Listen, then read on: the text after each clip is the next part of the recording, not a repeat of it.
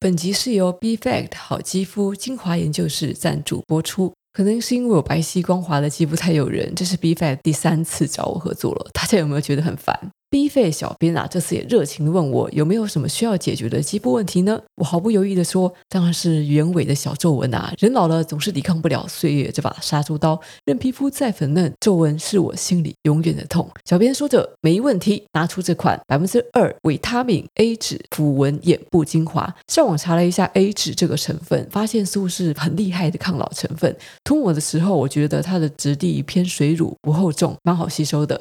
需要对着镜子小心使用。以防手残戳到眼睛里。有时候我也会涂在脖子上，毕竟脖子比较会暴露年龄。那经过一周之后呢，我发现细纹的确是浅了一些，虽然不至于变成上吊眼啦，上眼皮变得略紧实，而且眼周肌肤变得很嫩，抗老效果真的十分有感。为了继续保持青春美丽，我会继续每晚准时保养。也提醒大家，不管是十几岁还是三四十五十岁，保养越早开始越好。冻龄就从现在做起，眼周这种细节地方也不能忽略哦。B Fact 的人气商品还有 Acne 敏感肌抗痘精华，还有我已经推过两次的 Kira 维他命 C 发光精华，实测效果实在有够赞，推荐给大家。专属卖场链接就放在说明栏，请大家有兴趣就去购买喽。我们顺带再追加一个赞助广告，也就是喜马拉雅国际版有声书。那目前我们已经有一百二十多人已经兑换了三百美金的思维导图学习包，还有三十天 VIP，现在还有时间可以继续兑换，欢迎大家去参加哦。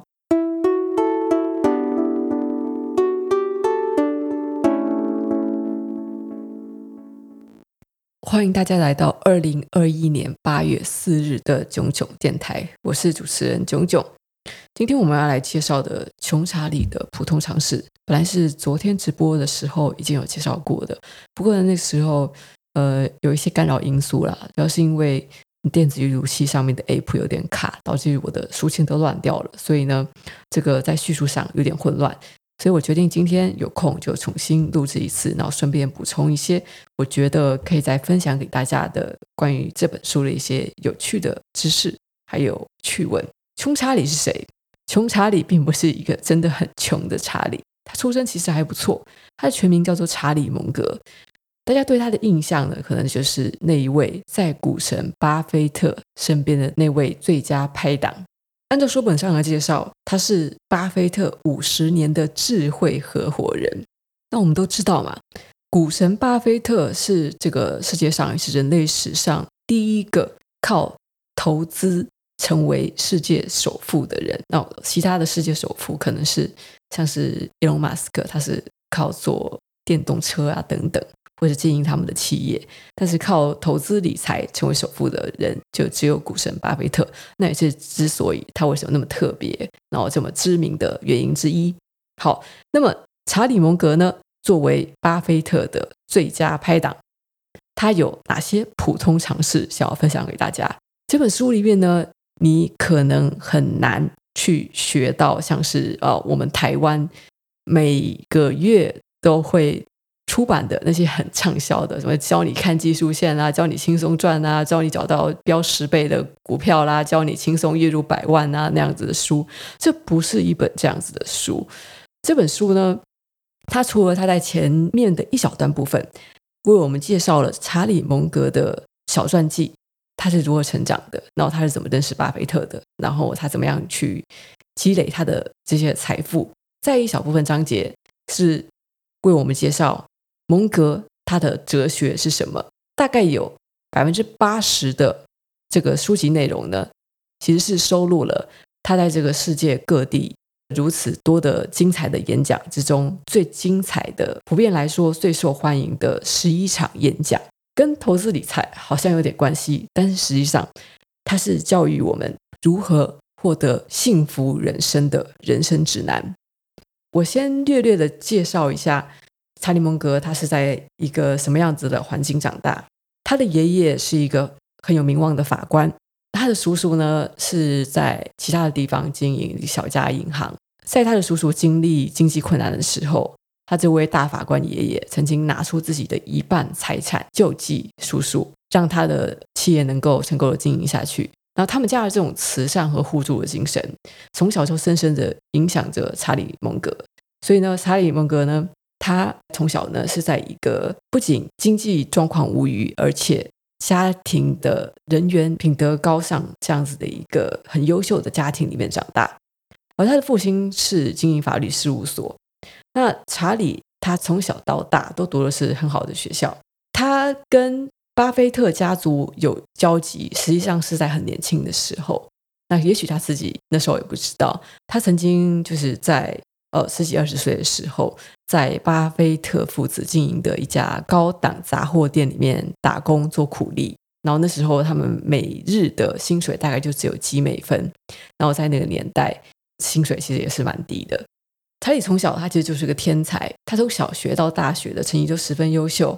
一开始是就读密西根大学，然后学习数学跟物理，但读到第二年就去从军了。然后那时候因为战争发生，然后从军回来之后呢，他想要继续深造，可是没有学位，所以他后来是利用了美国的退伍军人权利法案，申请上了哈佛法学院。也因为他父亲也是哈佛的校友，即使蒙哥没有本科的学位，原本申请不上嘛，但是哈佛法学院的前院长，呃，是他家族的世交，所以亲自为蒙格说情，才让他录取。那结果呢？因为蒙格真的是十分的聪明而且非常勤奋，所以他很轻松的完成了哈佛的学业。而尽管他在此期间得罪了不少人，因为他实在是太聪明了，在军队的测试结果又显示他的智商非常非常的高。蒙格他是在一九二四年出生嘛，然后在一九四八年，他从哈佛法学院毕业了。同届学生有三百多人，他是前十二名的优秀毕业生之一。由此可见，他的天资到底是有多聪颖。他原本是想加入他父亲的律师事务所，继承他们家族的产业，但是呢，和父亲商量以后，两个人都觉得，嗯，我们应该去大城市发展，所以他去了南加州。当时还是加州理工的学生时呢，他就很喜欢加州这个地方。通过了加州的律师考试之后，他进入了当时的一个叫做莱特和加莱特的律师事务所，在那边修建了一座房子，建立了他的圆满的家庭，有了他的妻子，还有三个孩子。外表虽然风光呢，但是蒙格的世界并非阳光普照，他的婚姻触礁了，最终在一九五三年离了婚。后来呢，他第一个儿子罹患了致命的白血病，这对于年轻的蒙格，哦，只有二十九岁的蒙格来说，这是非常难以承受的打击。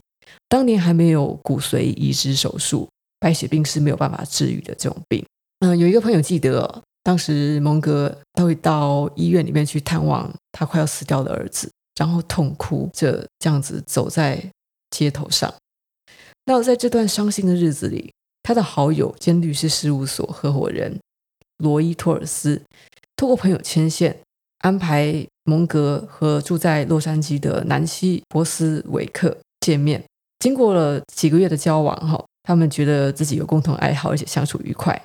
就在几个月的约会之后，他们订了婚，并且在一九五六年举办了小型的家庭婚礼。两个人都喜欢孩子，两个人都喜欢高尔夫、海滩，还有社交俱乐部，也算是过着幸福快乐的日子。一九六一年，蒙格第一次涉足房地产，他跟他的客户还有朋友奥提斯布斯两个人在加州理工附近盖公寓，投资的非常成功，投入十万美元，然后最后赚到了三十万美元，然后接着又继续的开发了其他的案子，然后在加州的。阿罕布拉市也做了一些类似的投资，在不断的谈判啊，还有签约的过程中，他的商业触觉就成长得更加的敏锐，把赚到的钱再用于房地产开发，这样子一来一往，投资的开发案变得越来越大。然后到了一九六四年的时候，哦，就差不多他四十岁左右的时候，他收手不做房地产的这个时候呢，他光是房地产就赚进了一百四十万美元，在那个年代，这是一笔非常庞大的财富。那所以呢，他在后来跟人在交流的时候呢，他都会跟别人说，其实律师并不是一个很赚钱的行业哦。虽然在后来时代不一样了之后，我们都认可所谓的三师啊，还是很赚钱的。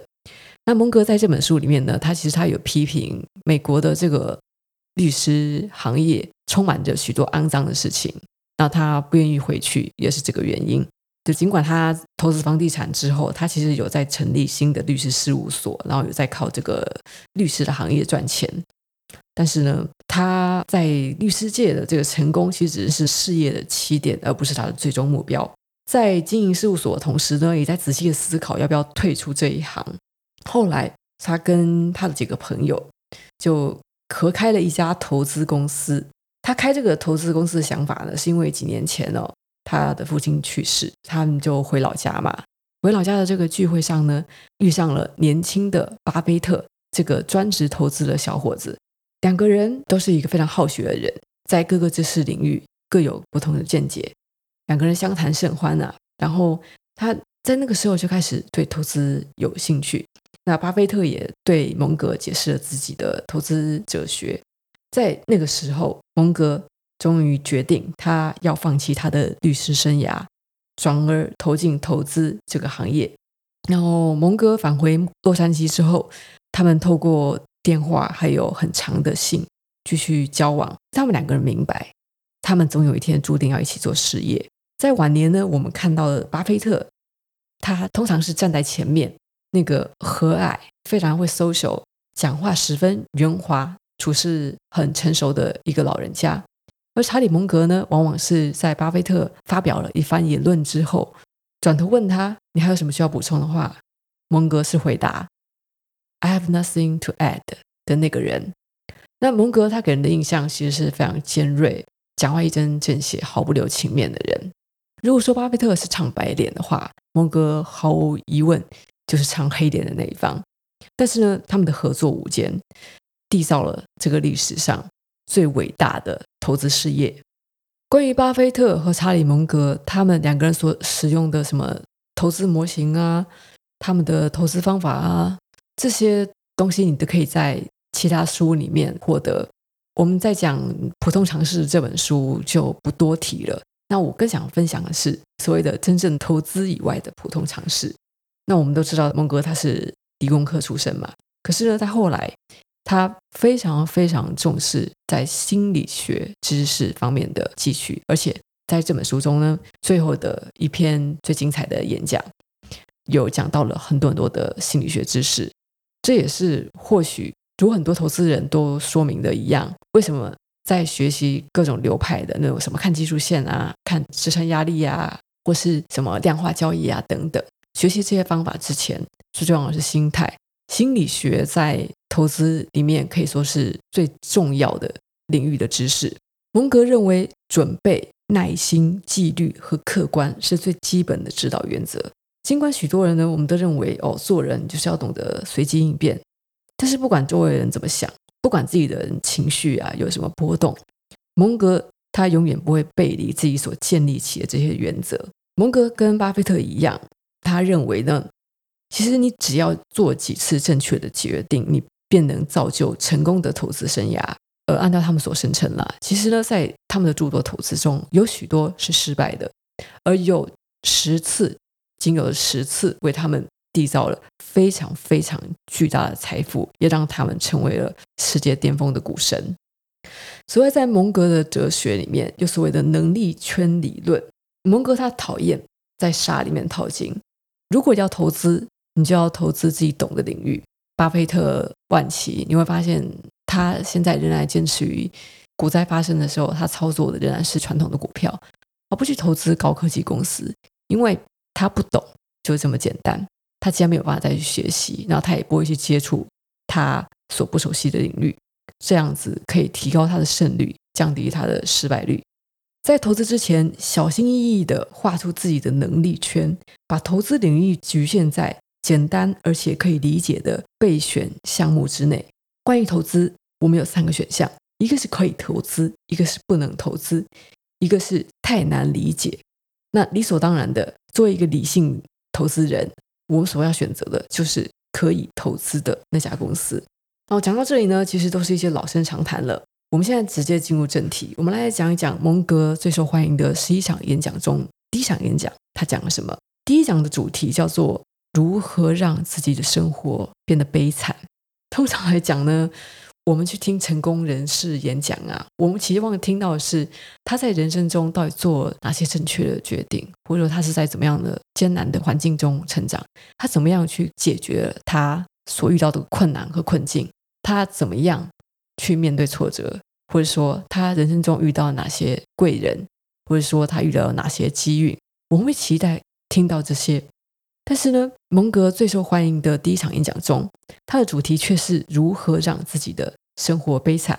其实这是一种逆向思维。我可以推荐大家一本书，叫做《超爆苹果橘子经济学》。在这本书中呢，他有提到说，如果你想要解决一个问题，就比如说我们想要去帮助贫困的印度社会的话，与其去想什么方法可以帮助他，不如先去思考什么东西伤害了他。也就是说，我们要让印度的贫穷问题得到解决的话，我们要知道是什么伤害了印度的经济。那在过去的慈善家，他们使用的各样的方法，包括直接捐钱过去，印度小孩没有鞋子，所以就捐很多鞋子让他们去穿，或是建立社会企业，建立正常的工作体制，教他们怎么钓鱼，教他们工作，等等等等。他们花费了大量的经费，试图去挽救这个社会的问题，但是效果都不彰。就是靠什么解决的呢？一个社会学家呢，他观察到印度的贫穷根源来自于印度的卫生问题。这是为什么？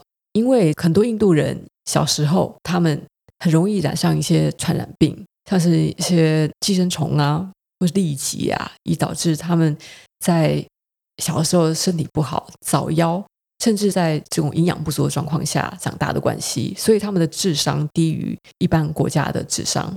这也会让他们的工作能力不足，这样子直接危害到了这整个社会的经济。要解决社会的贫穷，我们要从卫生问题开始解决。首先，他们送去了肥皂，并且鼓励印度的这些贫穷人们应该在饭前就使用肥皂，并且多多的使用肥皂，去让他们的双手保持清洁干净，这样在进食的时候就不容易染上痢疾或是其他的疾病。可是，一开始呢，其实推广的并不是很有效。他们就觉得这是很麻烦，用手抓吃饭这样子多快。人总是有侥幸心理嘛，就会觉得说，哦，这样子不一定会生病，而且何况要钱呐，这一毛钱也是钱呐。后来他们又多加了一个小小的解决方案，就是让这些肥皂变得香喷喷的，就是从肥皂变成了香皂，不仅香喷喷。而且这支香皂呢，就是有粉红色的、粉绿色的，很漂亮，让香皂用起来的体验是十分的疗愈，而且好玩、惊奇，让印度人他们感觉到说：哇，原来使用香皂是一个可以体验这么舒服、这么畅快的事情。洗完之后香喷喷的，而且香皂也十分的好看，所以他们更愿意使用香皂。然后在这之后呢，经济问题、贫困问题、卫生问题。就是从根本上很大的程度得到了解决。好，这是一个例子。那现在让我们回到蒙格的演讲上来，如何让自己的生活悲惨？在这里呢，我们想提到蒙格他以前所听过的二十次哈佛高中毕业演讲中呢，有一次演讲是强尼卡森呃所做的演讲，他详述了保证悲惨人生的卡森药方。这场演讲给蒙格带来了非常深刻的印象。那现在我们先来复习一下卡森他当时开了什么药方呢？卡森呢，他说他没有办法告诉各位毕业生啊，你们如何才能得到幸福。但是他根据个人经验告诉学生，如果你想要保证自己过上悲惨的生活，我给你的处方包括：第一，为了改变心情或是感受而吸食毒品。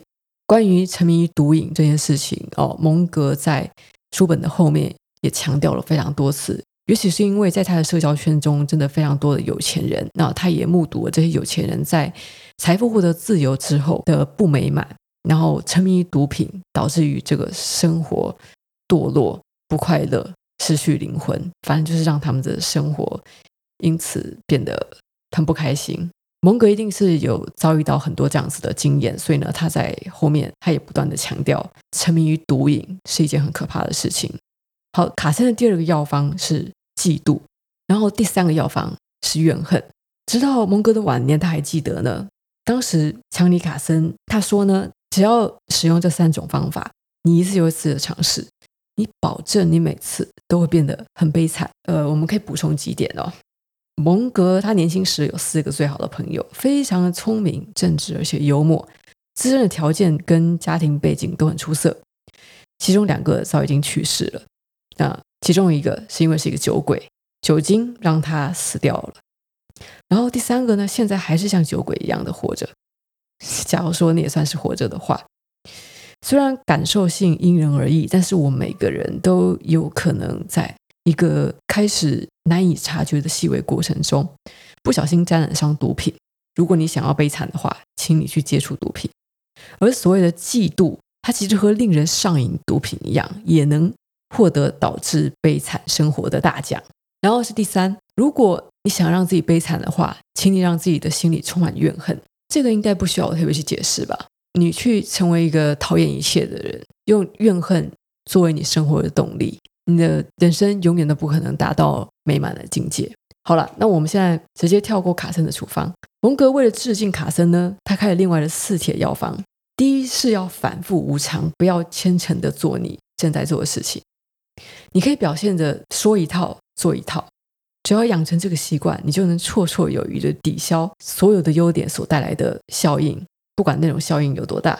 如果你喜欢不受信任，而且不打算成为对人类最有贡献的一群人，那么这个方法很适合你。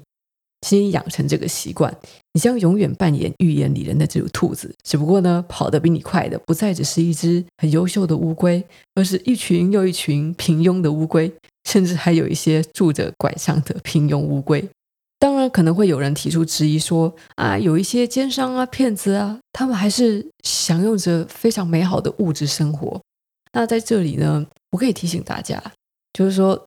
你会希望在你的丧礼上，尽管有很多人参加，但是神父在对你致辞的时候，他问说：“你们有谁想来为死者说一些什么话吗？”然后他问了之后，却没有人回答。也许台下的大多数人想的是：“哇，这家伙终于死了，太好了！”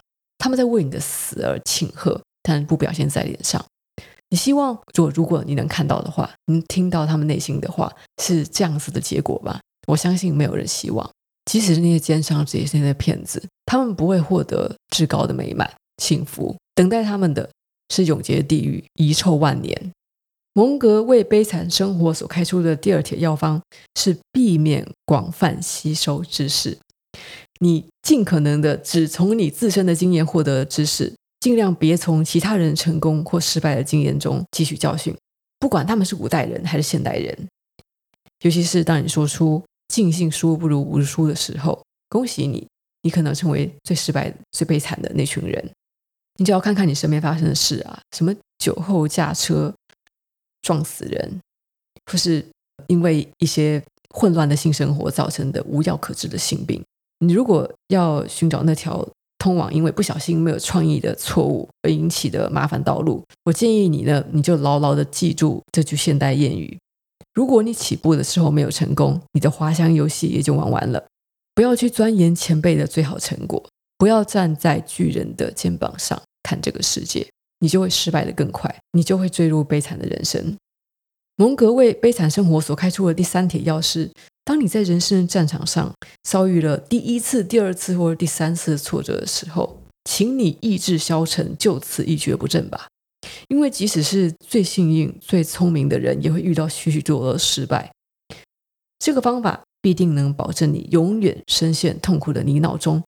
而且你千万呢要记得，蒙格所开的最后一帖钥匙，请你忽略小时候人们告诉我的那个乡下人的故事。曾经有一个乡下人说：“我是想知道我将来会死在什么地方，这样子我就可以永远不去那里了。”大多数人和你们一样嘲笑这个乡下人的无知，而忽略那朴素的智慧。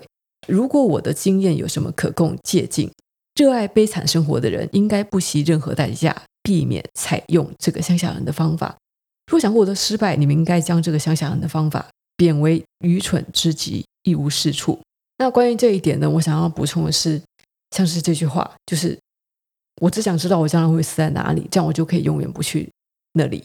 其实这句话呢，在在这本书里面，蒙格的不同的论述里面，它其实代表的有正面的含义，也有负面的含义。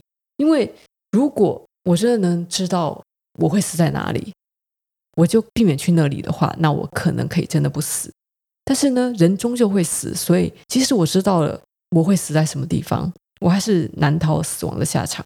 那就端看你去怎么解释这句话。然后我还想补充一点是呢，关于嫉妒，蒙哥有一个语录可以分享给大家。他说：“关心别人赚钱比自己更快是一种致命的罪，妒忌真是一种愚蠢的罪，是唯一一种不可能得到任何乐趣的罪行，只会让人痛苦不堪，不会带来任何乐趣。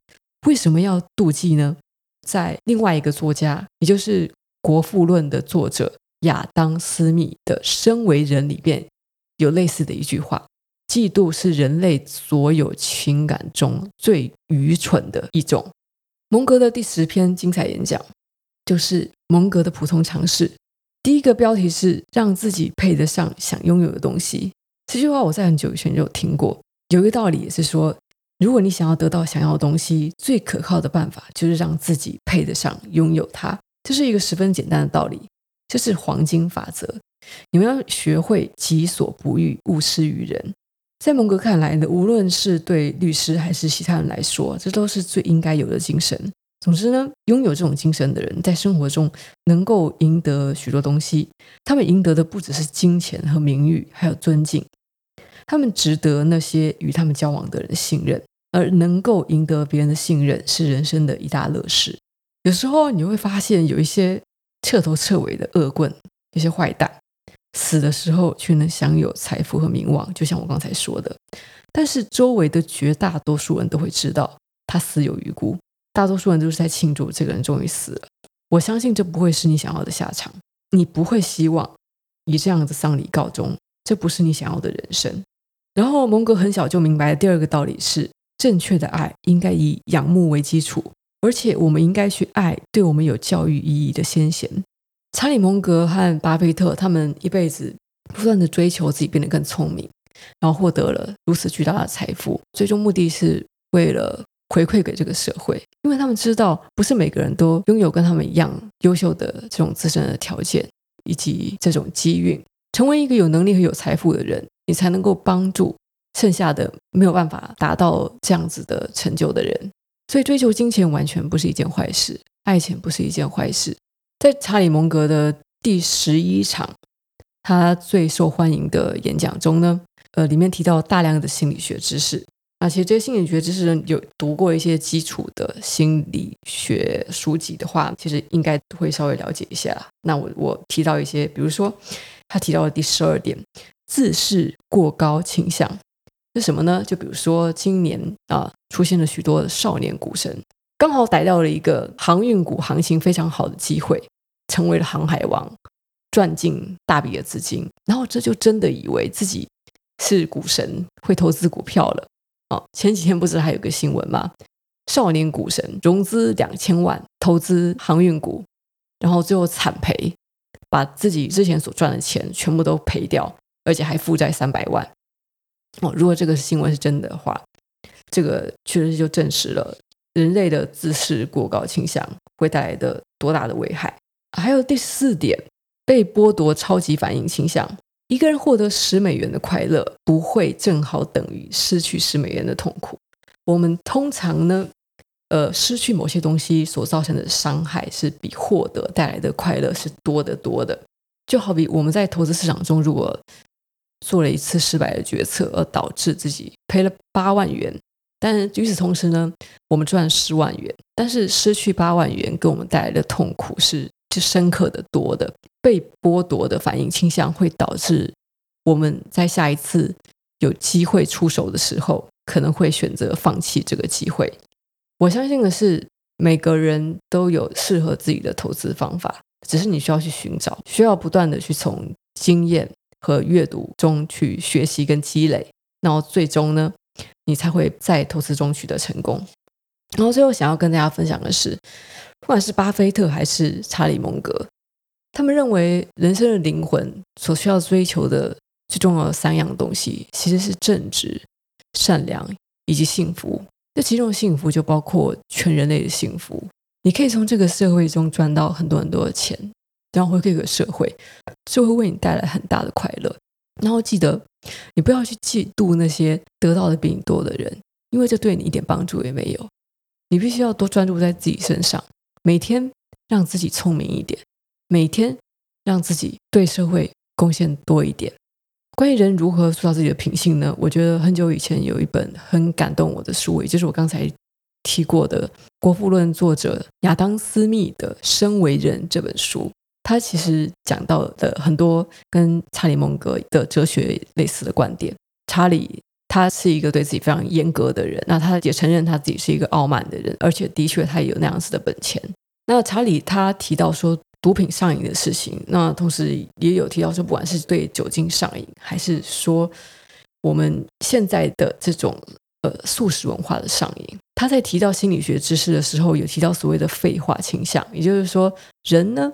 有喜欢讲一些毫无知识、毫无内容、对自己一点帮助都没有、对别人也没有帮助的这种乐色化的倾向。你看 YouTube 的那些哦，所谓的废片，大概都是这种东西。而且不可思议的是，大众还很爱看、很爱吸收这种乐色的东西。这种东西呢，就像毒品一样，侵蚀着我们的生活。相关的书，我推荐一本很久以前的经典，叫做《娱乐至死》。在《娱乐至死》里面，非常严厉的批评了，就是人类从以前到现在，广播电报到电视时代，然后再到现在的网络时代，我们越来越稀释正确的知识，我们在扭曲和娱乐化知识。为什么我们必须要用游戏才可以去学习知识呢？为什么我们必须要看影片？或是用听的才能学习呢？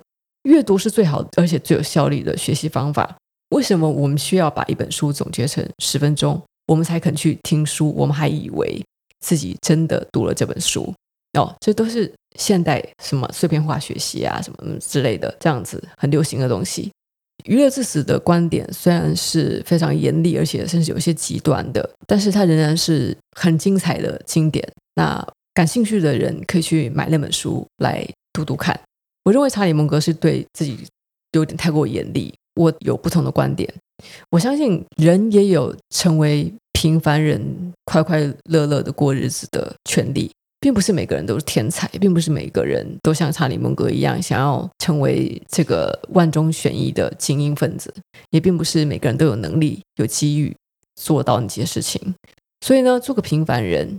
然后花大量的时间看 YouTube 的娱乐影片，废废的过着日子，只要不至于哦得忧郁症，忧郁到要死不活，过得很痛苦，过得很不快乐，或是下一餐的饭都没有钱吃。我觉得平凡人过着平凡的快乐日子也是可以的选择。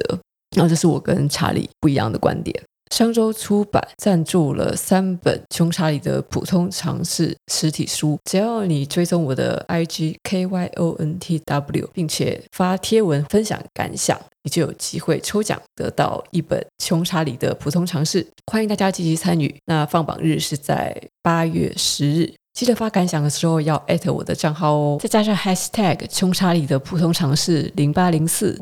以上就是本集 Podcast 的。穷查理的普通常识的说书，然后希望大家能够亲自去读这本书。我讲的内容可能还不到其中的十分之一。这本书是非常经典、非常精彩的一本书，不仅是关于投资理财，关于怎么赚钱，也关于你怎么样获得幸福。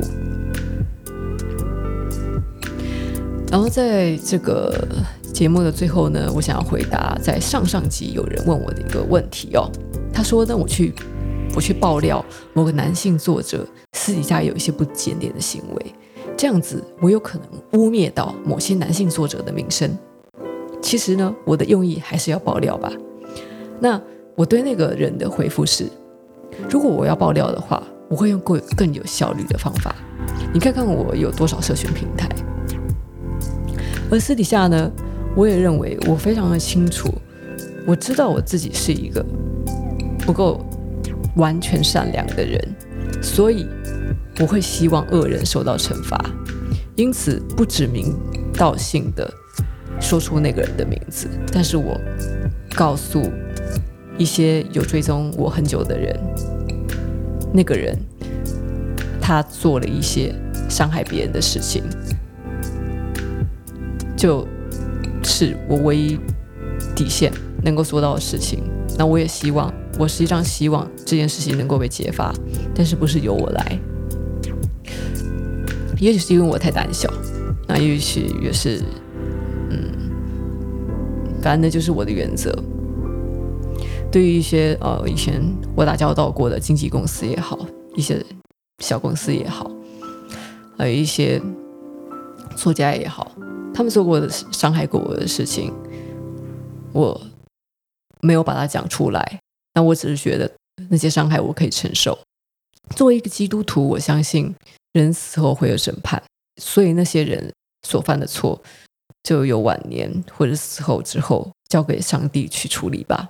虽然我说过，在品性方面，《身为人》是启发我的一本呃很重要的书，但是呢，真正的感召我、感化我的人，而是十二年前死去的 Michael Jackson，金是世界纪录个人捐款最多的保持者，最后却被大众跟媒体所猎杀。